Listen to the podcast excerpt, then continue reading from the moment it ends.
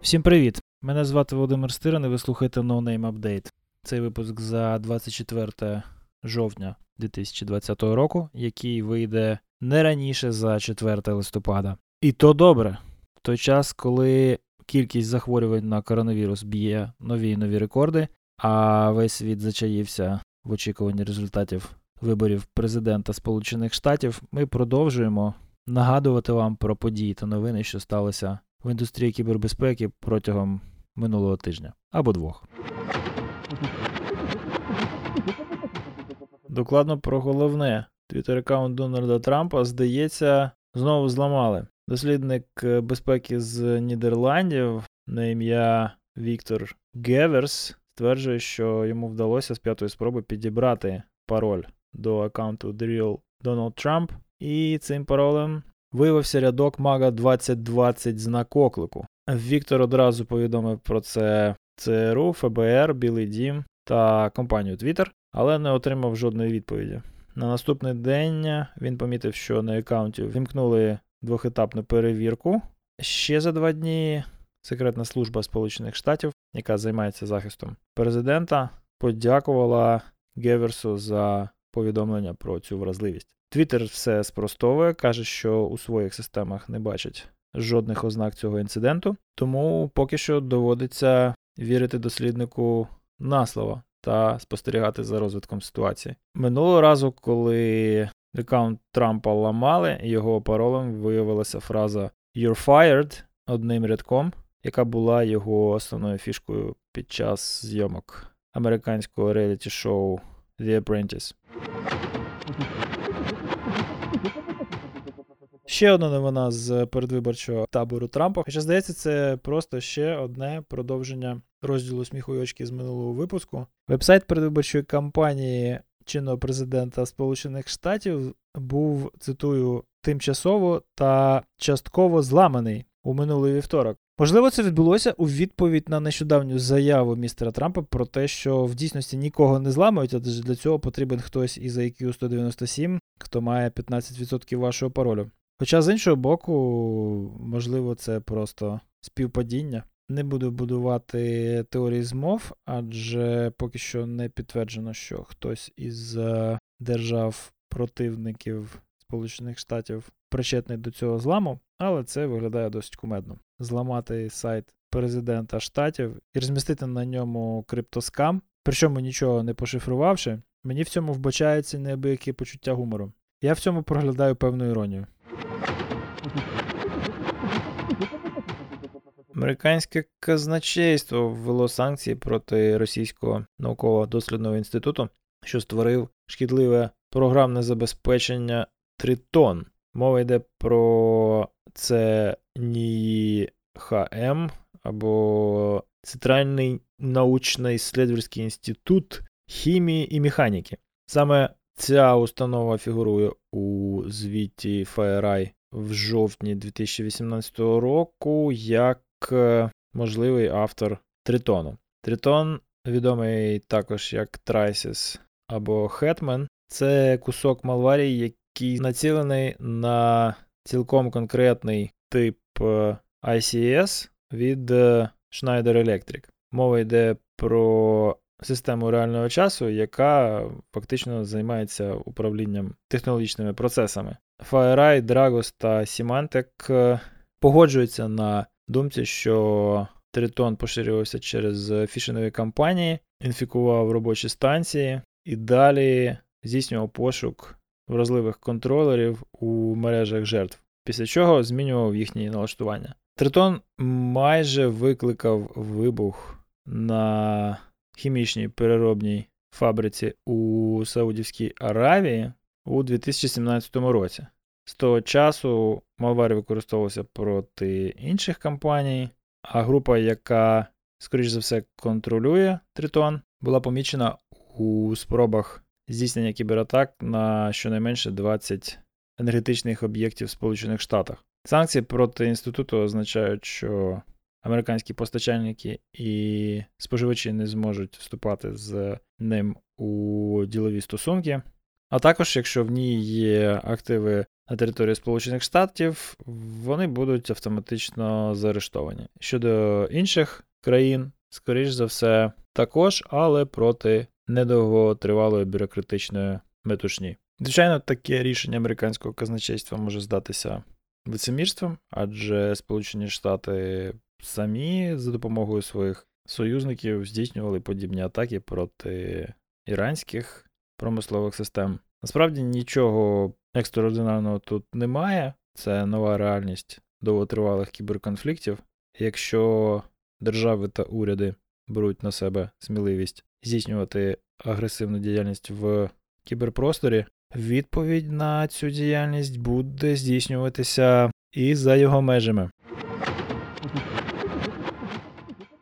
Черговий осинт шедевр опублікував Bellingcat розслідування відділу ГРУ Російської Федерації за номером 29155, який займався розробкою хімічної зброї, в тому числі і новічка. Довгий час після того, як Росія офіційно заявила про припинення таких досліджень, загалом Білінкет е, демонструє високі стандарти розслідувань на основі інформації, доступної з відкритих джерел.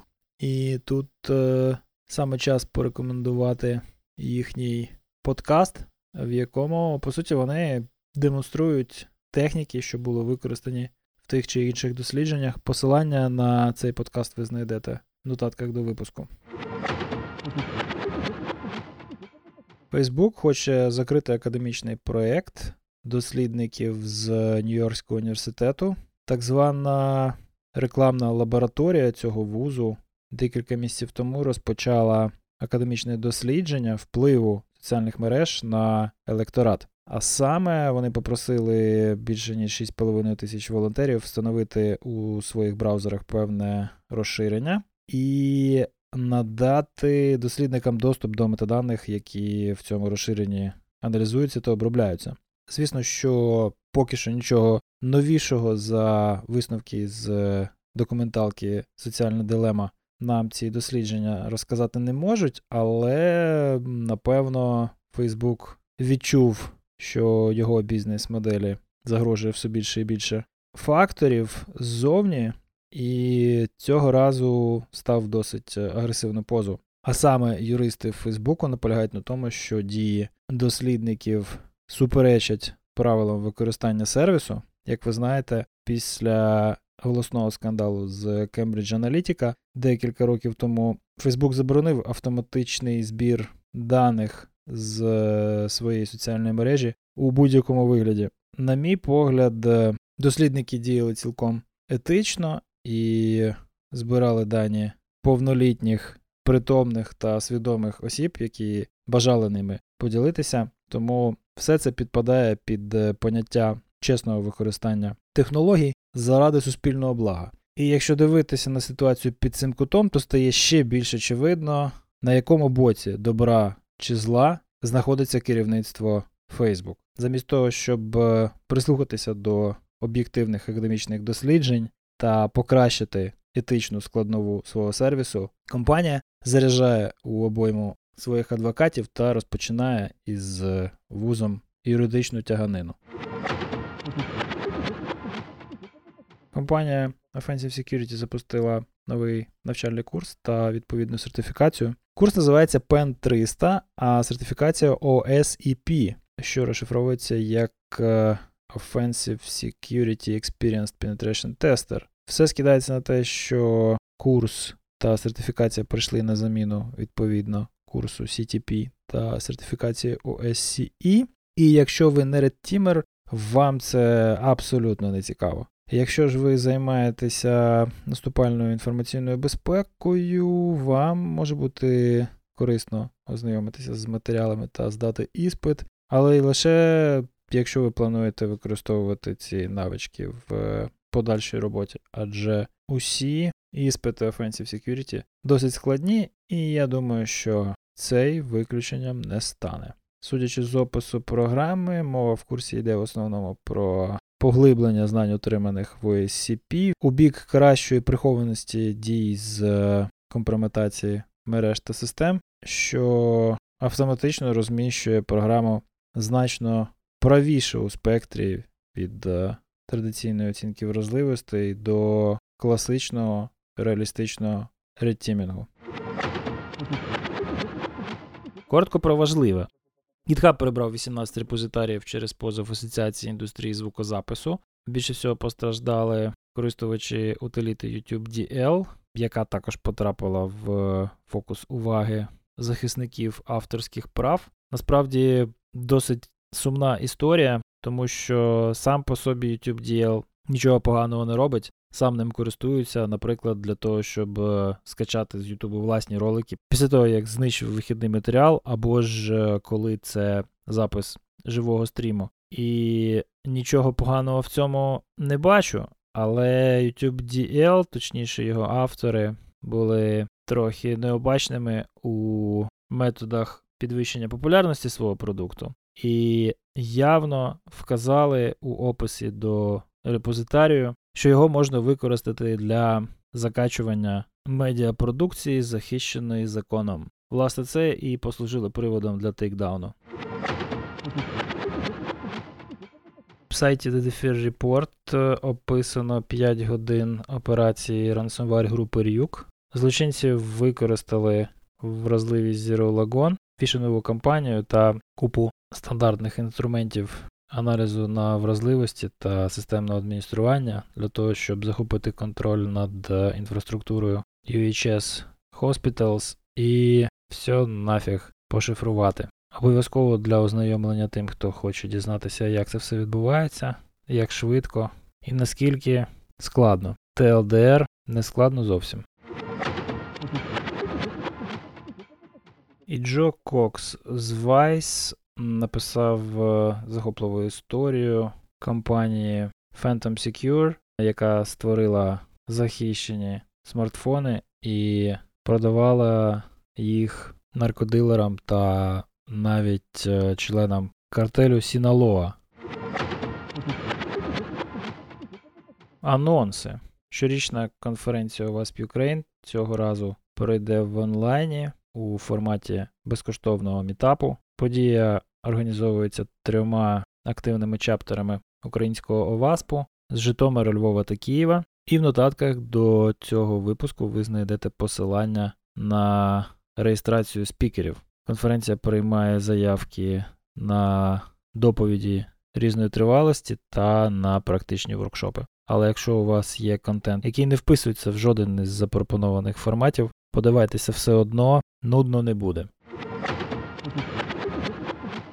Вразливості тижня. Ми рідко приділяємо увагу вразливостям програмного забезпечення, але тут Chrome трошечки зачастив. По-перше, пару тижнів тому вони, ну мається на увазі, Google Project Zero виявив вразливість нульового дня у Windows, яка вже використовувалася для здійснення кібератак та поширення шкідливого програмного забезпечення. Причому експлуатувалося це все дуже жваво і розпочиналося із drive-by download з допомогою Chrome, який приводив до Remote Code Execution, і далі віндовий баг дозволяв зробити Sandbox Escape і ескалюватися далі. Пройшло декілька днів, і Chrome випустив ще одне оновлення, в якому запачено чергову критичну ЦВЄху, а Windows все ще залишається без е, відповідного оновлення, і цілком можливо Microsoft включить його у наступний Patch Tuesday, що саме по собі досить сумно, адже